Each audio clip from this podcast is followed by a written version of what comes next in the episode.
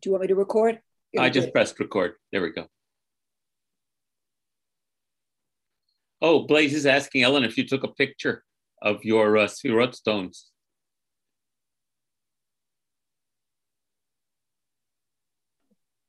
Not yet, but I will. Thank you. Today is Holocaust Remembrance Day, Yom HaShoah. And as is my want, I um, it's important for me to mark when my class falls on these days. It's important for me to mark it, um, as we did on when Purim fell on a Thursday. So I want to focus actually not on the Torah portion today, but on some themes related to some stories actually related to Yom HaShoah um, that are very um, that are about my family that I learned recently, and just as I'm sharing stories, um, I'll invite um, any of you who, who would like to. What I want to say is that growing up in the, you know, let's see, 60s, growing up in the late 50s and the 60s and the 70s, I was, and I think this is probably part of a larger dynamic um, for many Americans Jews of my of my generation. Um, the Holocaust was over there, right? It was far away and it was over there, and we needed to be safe. And we were here and we were being Americans, and it was good. And everything was good, and Israel was good, and we we're on our way. And um, it really was, it's amazing how long it took into my adulthood to actually have sink in that my mom, whose parents came over here in the 1920s from Poland, um, never knew her grandparents. And uh, there were letters that ended in 1943 and never knew half of her aunts and uncles or many, many cousins. And that's my family. Oh. And of course, similarly on my father's side. Um, and um, there was an article in the New York Times on what day? Hold on, I have it here. I have it open it was, on my desk. It was in the print paper last weekend in the Sunday Review. On the Sunday Review. There's a new book by Judy Batalion called The Light of Days The Untold Story of Women Resistance Fighters in Hitler's Ghettos. I don't know if any of you saw that article. Um, and it's really compelling. Uh, this author discovered a book. Uh, um, let's see, she she wanted to research starting in 2007 Jewish women who resisted during the Holocaust. And to her surprise, she found one book uh, called Frauen in the Ghettos, Women in the Ghettos, and it was in Yiddish and mentioned dozens of young Jewish women who defied the Nazis, many of whom had the chance to leave Nazi occupied Poland but didn't, and some even voluntarily returned. Um, and so she began researching. And if you read the article, many of these women who are called kashariot in modern Hebrew, which means um, couriers, uh, they were all between the ages, you know, 17 and 22. They took their, they did this because the ones who were chosen could pass as Polish or Aryan. And it was safer for them to go than the uh, men, young men, because the young men were circumcised. And uh, their identity could be confirmed if they were captured. And so these, these are astonishing stories. That, uh, she talks about the scope of Jewish rebellion. And I guess I want to say that um, as I wrote um, last week, the um, the name of the official name of Yom HaShoah in as it was enacted by the Knesset in 1959 is Yom HaShoah, I mean Yom HaZikaron La Shoah Gvura, which means the day of remembrance for the catastrophe and for the heroism. And uh, so I was focusing on the this this heroic aspect. More than 90 European ghettos had armed Jewish resistance units. Approximately 30,000 European Jews joined the partisans. Oh, good. The link to the article is posted there. Thank you, jo- thank you, Ellen. Um, Rescue Network supported about 12,000 Jews hiding in Warsaw alone. All this alongside daily acts of resilience smuggling food, writing diaries, telling jokes, hugging a barrack mate to keep her warm. And um, I'll just read another brief excerpt to get where I'm going to. I learned that courier girls connected the locked ghettos where Jews were imprisoned. Being caught on the Aryan side meant certain death. And despite that, these young women dyed their hair blonde, took off their Jewish identifying armbands, put on fake smiles, and secretly slipped in and out of ghettos, bringing Jews information and hope, bulletins and false ID papers, linking the youth resistance groups across the country. They smuggled pistols, bullets, grenades, hiding them in marmalade jars, sacks of potatoes, and designer handbags. Um, and then I got to this paragraph because my brother sent me the link. Hella Schuper, uh, dressed up as an affluent Polish woman attending an afternoon of theater, wearing clothes she'd borrowed from a non Jewish friend's mother. And then it describes some of Hella Schuper's uh, exploits. So Hella Schuper uh, was um, is my cousin, whom I never knew until she was 80 years old. And so I wanted to tell you about her um, because I'm it's it's important to me. Uh, so my grandfather, Joseph Schuper, was from Poland. He had uh, five brothers. Two of the brothers, Uncle Shloima and Uncle Izzy, what else? Uh, got came over here when um, they got here before uh, their brother Yosef did, my grandfather. And by 1923 or 24, when the immigration gates were shut to the United States, uh, three of them had made it over here Izzy, Shloima, and my grandpa. And those that's who I knew. Um, they came from a very religious family. My um, uh, uh, my grandfather Joe was um, actually the a real free thinker, very learned, but very open minded. And uh, that's how, you know, that's how we were raised. Whereas um, uh, Uncle Uncle Izzy's, Izzy's family were extremely Orthodox. And uh, I remember when they would come to visit, my mom would get out the paper plates and go to the kosher bakery, even though we had a kosher home, uh, so that they'd feel comfortable in our house. So that was Pop's we called my grandfather Pop. So Pop had three other brothers. I never heard about them, don't know anything about them. They were all murdered. They, their families, all their children, as far as we knew, there were no survivors from Europe. And again, as a American grandchild, I didn't think about it. I never heard about it. We never talked about it. And then about um, 20 years ago, one of Uncle Izzy's or Uncle Shlomo's sons in law, Meir Axelrod, was researching in uh, the uh, Yad Vashem uh, archives. And he discovered Hella Schuper and realized that, and Hella Schuper was born in 1921 and lives lived. She lived till she was 96 um, in um, the Galilee.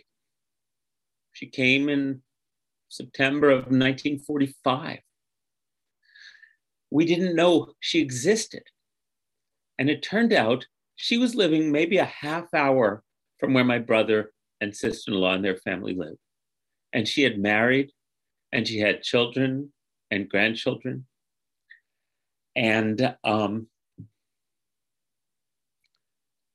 uh, so Danny and Roberta, my brother in Israel, and my sister reached out to them and got together. And uh, then in 2001, it was um, April 2001, we all flew over for my nephew Sefi's bar mitzvah.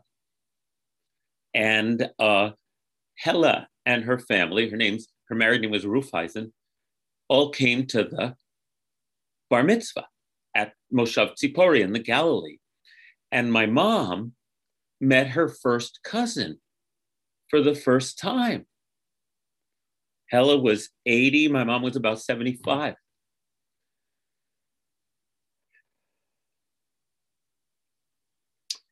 Um, I'm going to say a little more about that because the setting was incredible. Also, um, oh, first of all, seeing her, she looked like my family, right? Because she was. And um, it was a it was a very very um, strange experience to meet a cousin you didn't know existed and for the two of them to stand there talking Yiddish and Hebrew together. It's unbelievable. And the, the context I want to give you is where the bat mitzvah happened. And then I want to tell you about Hella Rufeis, uh, Schuper, who was an extraordinary person, um, who I only met when she was 80 years old because we didn't know. We thought she was dead.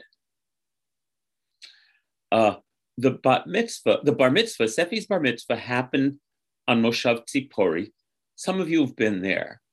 Moshav Tzipori is a um, uh, a farming village that has turned into a bedroom community now, because in the way Israel has um, uh, the same thing that are happening here. You know, um, I mean, when I was a kid, Rockland County was farms. So, um, and uh, it is built on the site of an ancient city attested to m- countless times in the, in the, Mishnah and Talmud called Tzipori, which was the seat of Jewish life in the Galilee in the second and third centuries, especially. And uh, eventually, Moshav Tzipor, eventually the ancient city of Tzipori, as the Roman Empire crumbled, uh, it became a backwater. It became buried under layers of debris. The Crusaders built a um, um, citadel there that still stands on the site of the ancient city.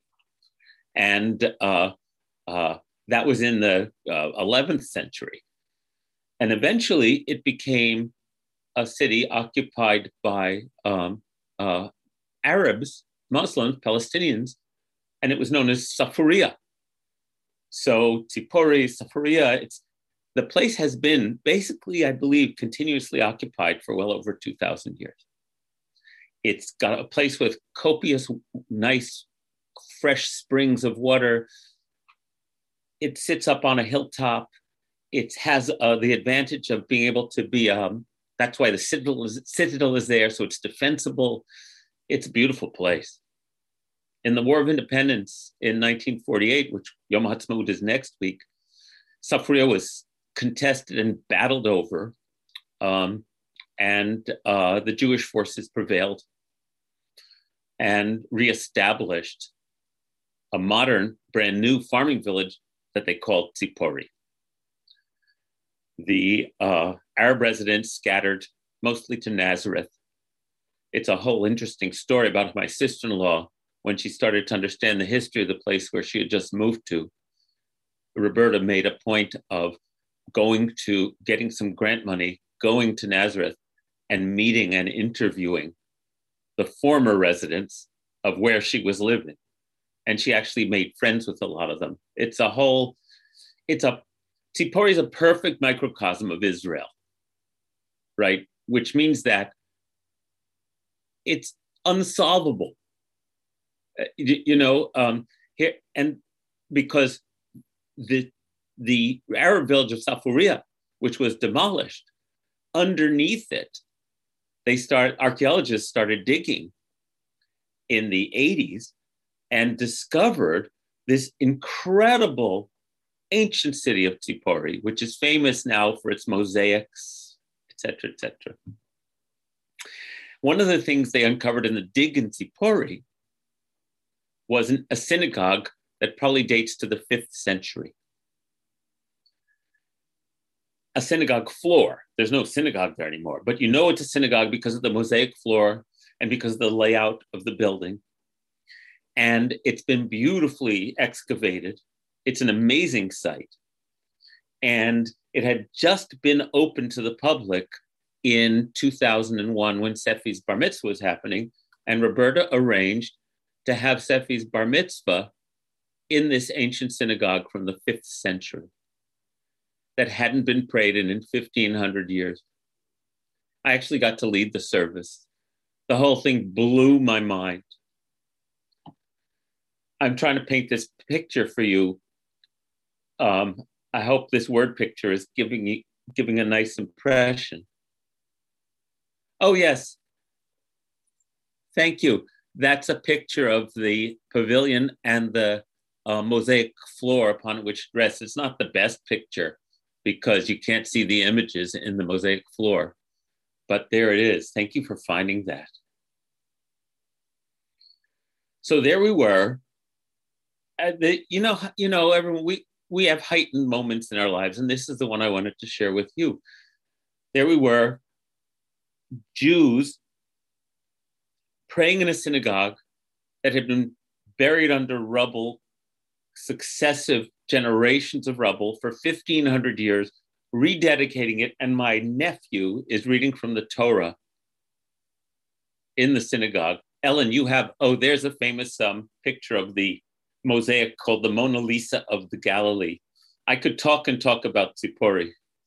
It's really a remarkable place. When my brother um, put in a swimming pool, and I'm sure some of you heard me tell this story before, the excavators discovered Roman columns that had toppled over that were basically under Danny's backyard. And so he um, stood them up at the end of his swimming pool. He had Roman pillars at the end of the swimming pool. And then in Israel, of course, you're not allowed to dig anywhere without a permit. And of course, so that means most Israelis just dig because you can't, it's so impossible to get a permit. So it's the sort of the Israel, you know, if you live in Israel long enough, you figure out how to how you have to do it there. And so Danny just dug, put the pillars up at the end of his uh, swimming pool, and then the antiquities department came snooping around and gave him a summons. And so they took the pillars away. So it goes. And Roberta's hobby is she finds, um, um, you know how um, the um, clay pots have handles you just walk around and you find 2,000 year old handles on the ground. Okay, so we finish this service and we go outside for the Kiddush, and there is, you know, so and and there, uh, so there we all are from all over the place. I mean, and my mom and her cousin Hella are meeting for the first time on the site of this fifth century synagogue. But we're surrounded by ancient olive trees that were the olive groves of the Arab residents who lived there for centuries. And here we are, kind of the scattered fragments, we are the scattered fragments of the Holocaust, gathering together in the land of Israel, on contested land, but also on Jewish ground, and that's that's a picture of our story. If I, I hope I'm communicating that well. Um, and so I looked up. So again, Hella's had Hella had written a memoir in Hebrew, which I never read. But when I saw her name in the um, Times, I went and looked her up. And I looked her up on the Jewish Women's Archive, which is a great site. Um, and um, there's a long article about her that I printed out. I'll uh, I'll put the link in to the chat. Give me a moment. Let me just retrieve it.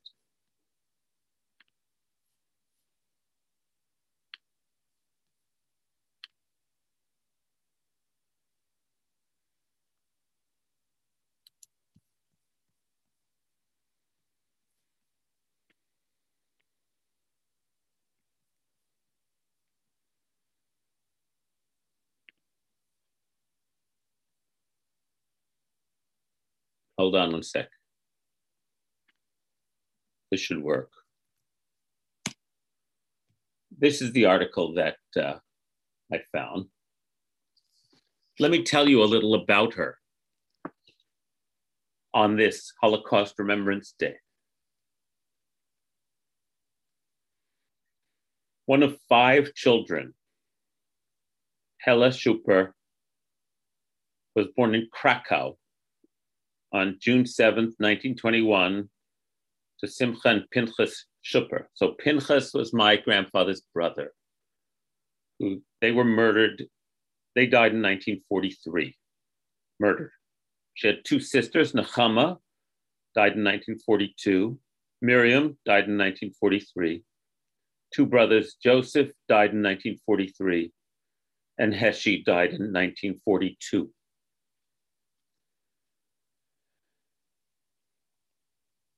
It said, I'm going to read a little to you.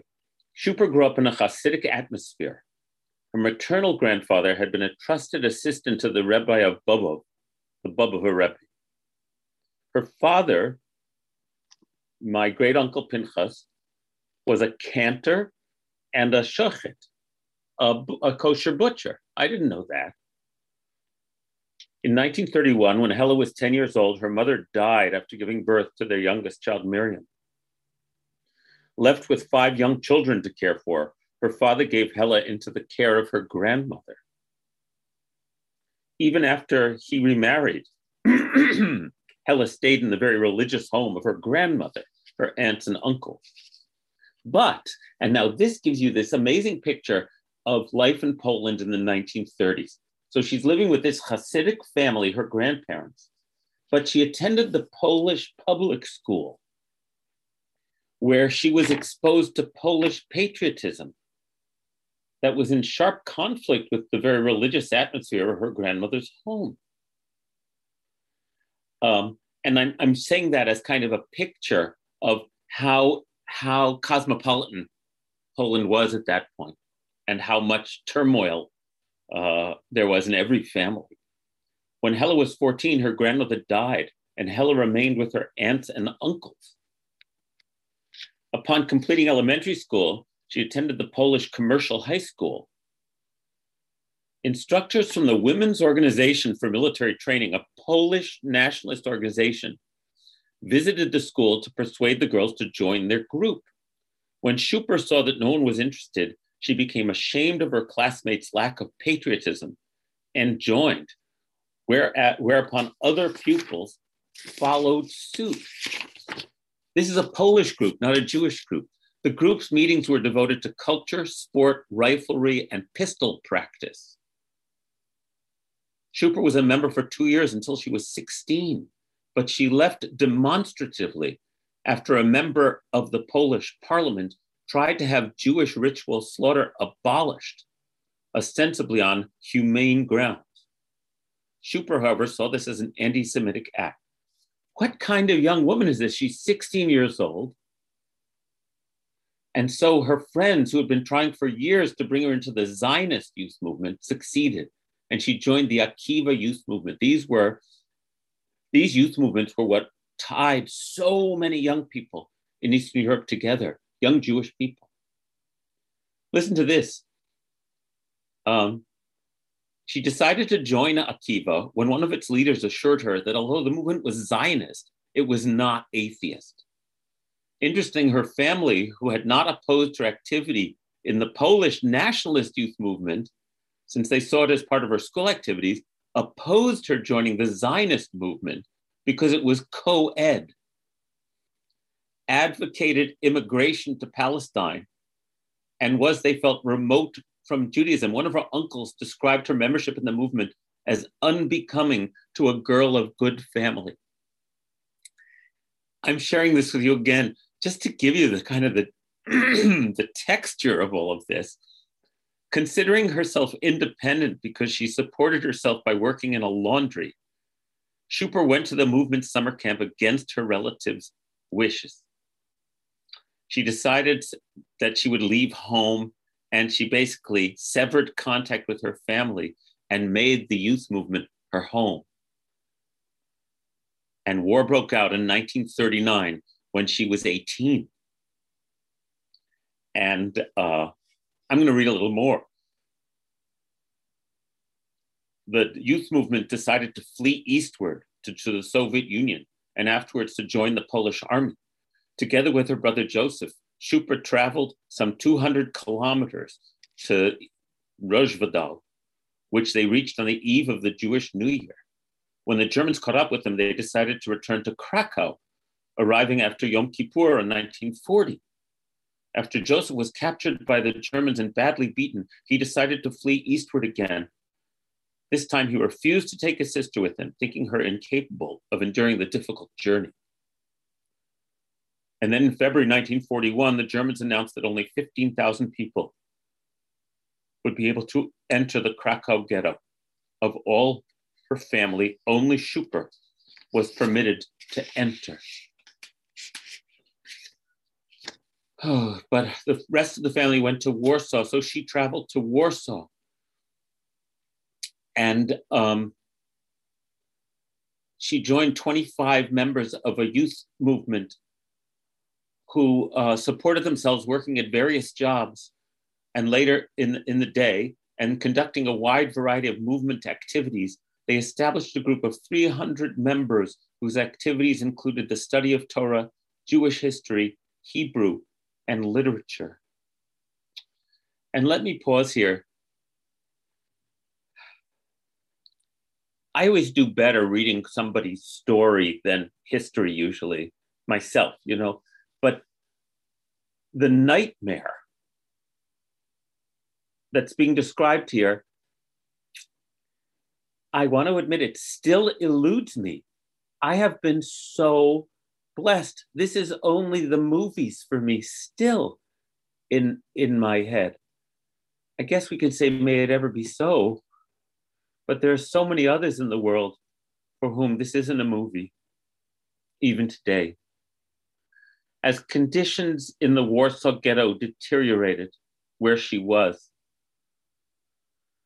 uh, matters took a dramatic turn after the Great Action of July 22nd, 1942, in which 265,000 Jews were sent to the crematoria of Treblinka.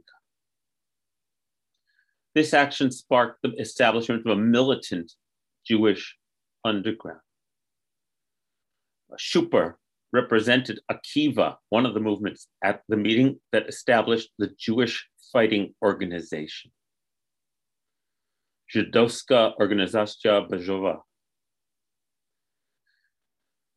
Schuper conveyed the committee's decision about armed struggle to her comrades, most of whom were in favor. And so she now began her career as a courier in late July between Warsaw and Krakow, and between Krakow and other branches of the movement. Dyeing her hair a lighter shade, she set out on the dangerous journey out of the ghetto, continuing by train to Krakow and into the Krakow ghetto, all without identity papers. the Germans were not her only source of potential danger. She also had to beware of Szmalkowniki, Polish blackmailers who extorted money from Jews who were passing as Aryans, threatening to hand them over to the Gestapo if they did not pay. She made it to Krakow and reached the group that she was supposed to reach. They had no weapons. So the task of bringing the weapons from Warsaw fell to Schuper, who reported to her comrades in Warsaw about developments in Krakow and the leadership's decision that whoever had an Aryan appearance and could reach Krakow must do so and go to the forest to fight, while whoever could not leave the ghetto because of their Jewish appearance should join the fighting underground in Moscow, in Warsaw. When Schuper returned to Warsaw with these orders, she learned that many of her friends had been deported in the Aktion. Schuper entered the ghetto toward evening as part of a returning work detail, meaning she had to slip into group walking into the ghetto. Schuper brought 10 pictures of colleagues with her so that an expert forger could prepare identification papers for them that would enable them to leave the Warsaw ghetto and join their Krakow comrades. This time, Schuper was asked to bring weapons from Warsaw that a member uh, that had purchased for them. And so she again returned to Warsaw and returned safely to Krakow two days later with the weapons hidden under her dress and the explosives hidden in her bag. And then there's, I'm skipping some details. Uh, nevertheless, on her way from Krakow to Warsaw, Schuper was arrested by a Polish officer who suspected she was Jewish. She was in a special danger this time since she was carrying the forged papers for her colleagues in the Warsaw ghetto.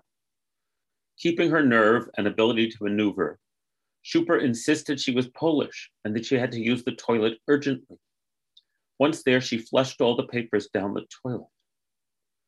After three days of detention, the police released her as a Polish Catholic woman and even apologized. She entered the ghetto once more in her usual way by joining a Jewish labor detail returning from work. Once again, Schuper collected photographs of comrades so she could return to Krakow and try to come back with identity papers forged by her colleague.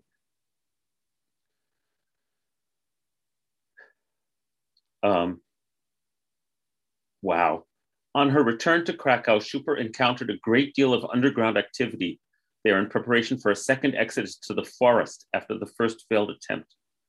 Couriers such as Schuper, Rivka Liebeskind, and others who looked Aryan were sent to various cities near the forests to prepare safe houses for the future fighters to use as exit points and hideouts.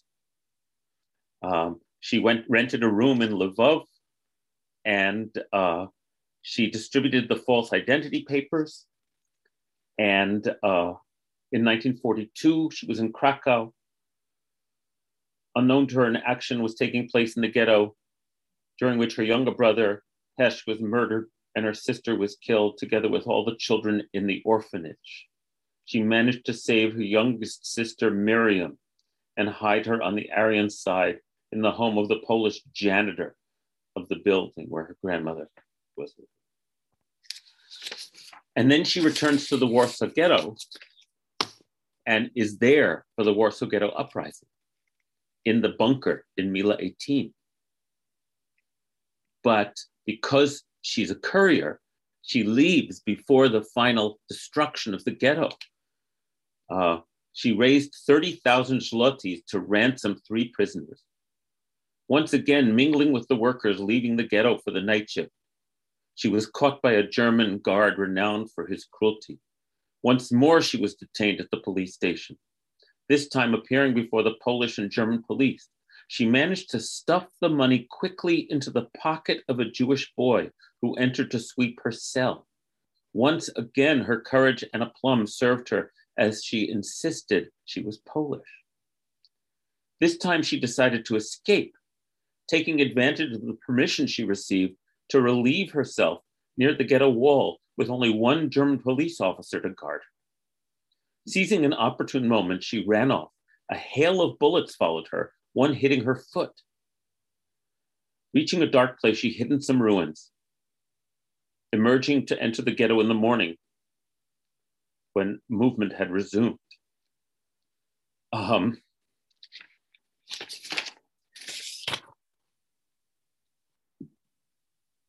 um, she was colleagues with Mordechai Anielewicz, the leader of the Warsaw Ghetto Uprising. And Anielewicz ordered Schuper to accompany a group to the Aryan side, as she had successfully done before. You will succeed this time too, he told her. Uh, and she was to meet someone, and she got out. She evaded the German bullets fired at her as she emerged. Um, and she could report everything that was going on in the Warsaw Ghetto to the rest of the resistance. Um, and then the bunker was destroyed. The Germans pumped in poison gas. There were only five survivors of that Warsaw Ghetto uprising. And she too, at this point, was captured and sent to Bergen-Belsen. She survived. On March 8, 1945, all the inmates were ordered to the railroad station. The train finally stopped near Magdeburg, where the German officer in charge fled together with his men, leaving prisoners inside the train to be liberated by American soldiers. With the end of the war and victory over Germany, Schuper found it hard to rejoice. Alone and helpless, her family and comrades dead, with no apparent reason to go on living, she could no longer hold back her tears she decided she would have to go on living telling the story, as she quotes, of what happened to us during the years of the occupation, of the murder of millions, of life in the ghettos, of the unequal, impossible, and heroic struggle against the Nazi beast, and the hope that I would participate in building Eretz Yisrael. Arriving in Palestine in September 1945, that's three months later, Schuper joined her comrades on Kibbutz Beit Yoshua, where she met her future husband, Aryeh Rufais. In 1949, they married, moved to Bustan HaGalil in the Western Galilee, where they built their home and ran a farm. They have three children and many grandchildren. And she wrote an account of her experiences in a book in Hebrew called Farewell to Mila 18. I want to show you her picture.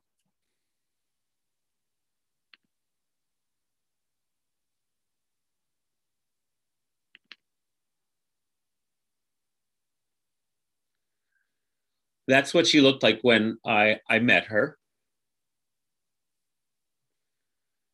Here's what she looked like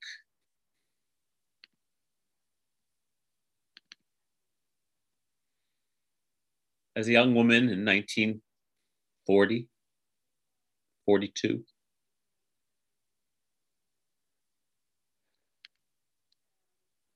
I found a couple of other pictures. Here she is on a train taking them to Belgium after the war.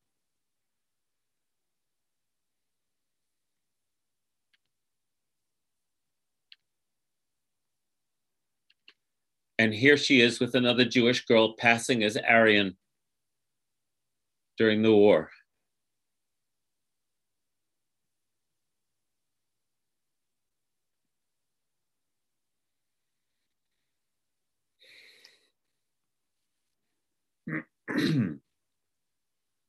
um, since I brought her to life with these words, I also found a, a um, two minute video at the Yad Vashem site of her speaking. So let me share that with you as well, okay? Let me, let me bring it up.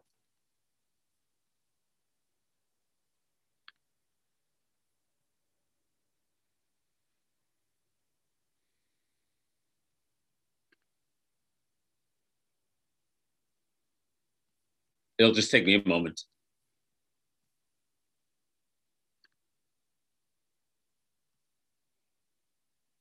Um, let's see. I think it's this one.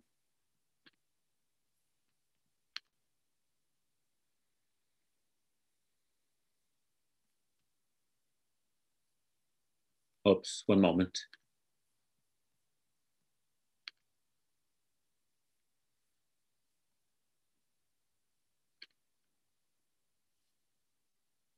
אני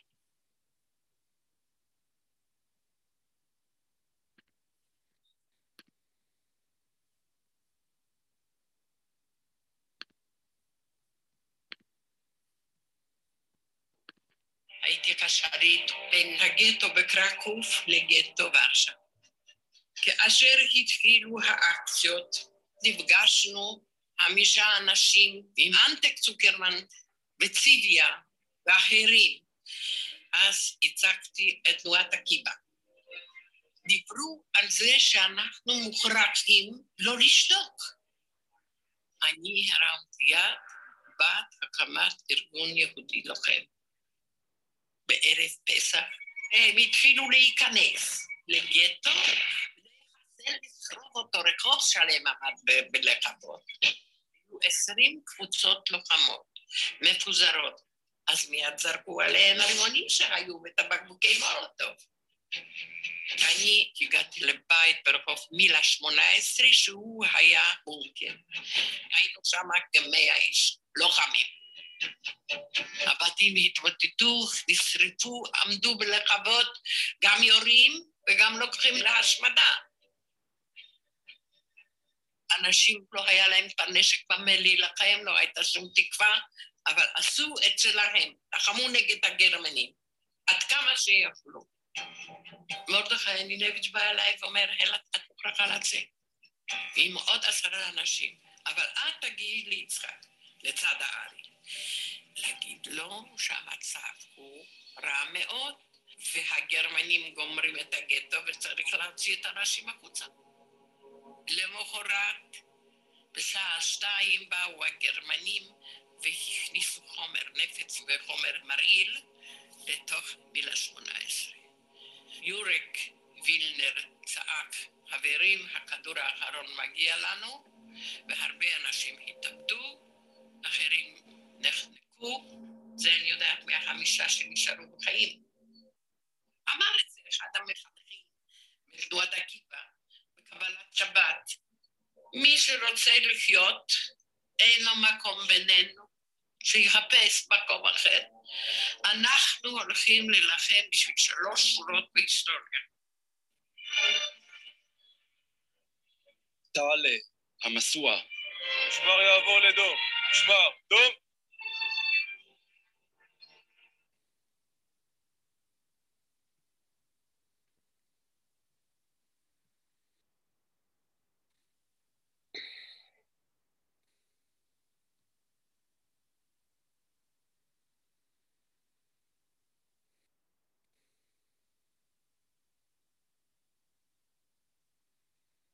I'm really grateful that I learned of Hella's existence.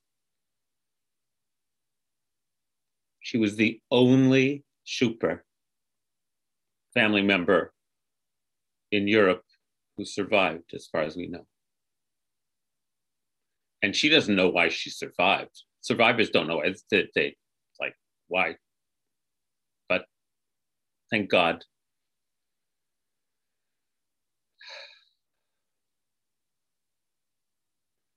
Sylvia, are you you here? Yes. Oh, there you are. Um, you were born in in Europe in DP camp. Yes, actually, you know, it was they. Uh, I th- it was either in Bergen-Belsen or near it that it, it got converted into a DP camp. Mm-hmm. And also, my father, after the war, didn't want to get married. Uh, so my mother went off to, I think, Budapest and he went off to Belgium. So I don't know if he was on that same train. Maybe. Wow. Yeah. They then they reunited. Were they both camp survivors, Sylvia? Uh, my mother was. My mother and her sister were in Auschwitz, but my father was hidden by an Austrian guard at, from a work camp, hid him in, with his family. Wow. Yeah. And I don't know everybody else's story here, but I guess my point and why I wanted to, even though it's such crazy, impossible things to try to continue to wrap our minds around, it is Yom HaShoah. And that's why we consecrate days so that we don't spend our entire life thinking about it, because that would make you couldn't live. But we have to have these days to remember this.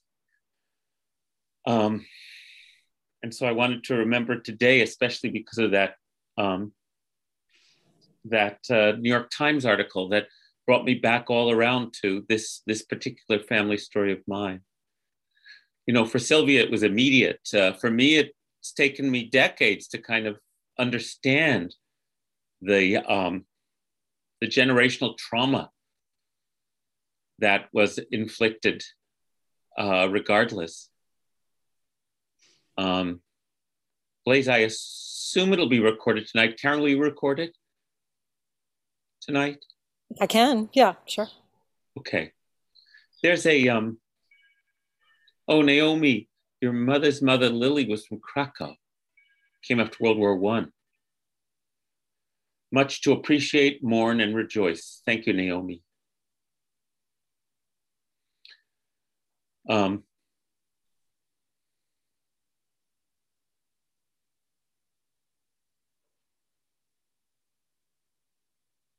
trauma.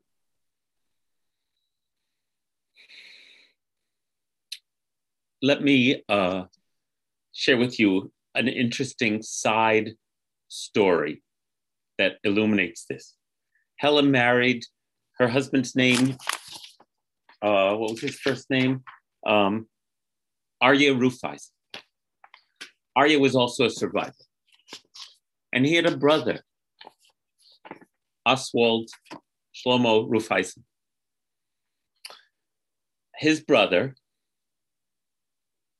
in during the war, he was Jewish, obviously, rescued uh, and saved um, hundreds of Jews through his ability to forge papers and to, um, and that was uh, um, Hella's brother-in-law.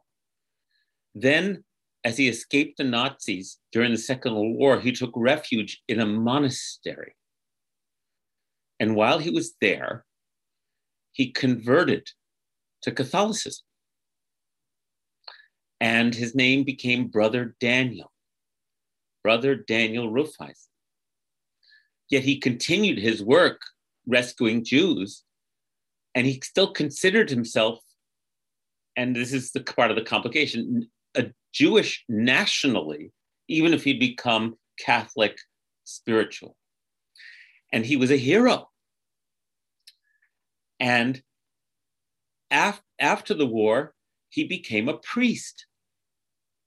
And then he wanted to come to Israel on Aliyah in the 1950s. The Israeli government would not allow him to immigrate as a Jew because he converted to Catholicism. And it was a giant controversy in Israel, as you might imagine. And I only knew about this from being a student of history, also. I didn't realize he was Hella's brother in law until I got to know the family. Um, and the reason I'm telling you about this is ultimately he came to Israel as a Catholic priest, as a monk, to live in a monastery on Mount Carmel. And he lived his life here. Yeah, here, here, you know, he lived his life out in Israel. And I guess I'm there right now. He lived his life out in Israel, even though he was never, and he became a naturalized citizen because he lived there, but he couldn't come back under the law of return because he'd converted to the Catholicism. The reason I'm sharing this all with you is to share with you the kind of the, the trauma under which Israel itself was trying to create itself. The how do you how do you reintegrate the scattered and um, fragmented souls into a into a new entity? The story of Israel is so remarkable in that way. And if we don't carry with us the understanding of the trauma that little country was laboring under, just like as I think about all the ways I didn't hear about my half of my murdered family, um, that a story like Brother Daniel is so complicated and compelling. Um, and he always considered himself a Jew. Uh, he, he, by affiliation, even though he had had this conversion experience was a Catholic priest who lived in a monastery on the slopes of Mount Carmel. Oh, Blaise, you might have stayed there in that monastery. I don't know which it is exactly. And I want to talk about also the spiritual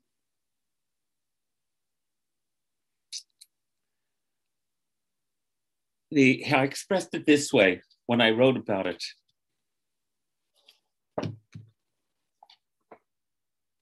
Mm, let me just find the page. Um,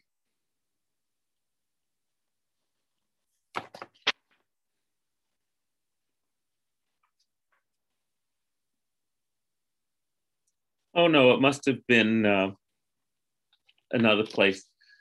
Um, the it's almost as though our spirits as Jews were irradiated by the nuclear holocaust of the Holocaust.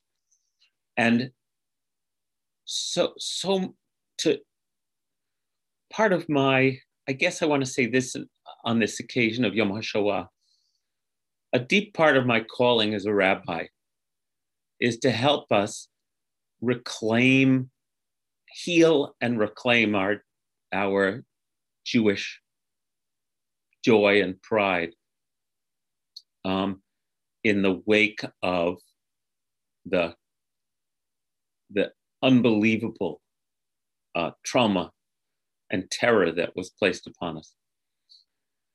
Uh, so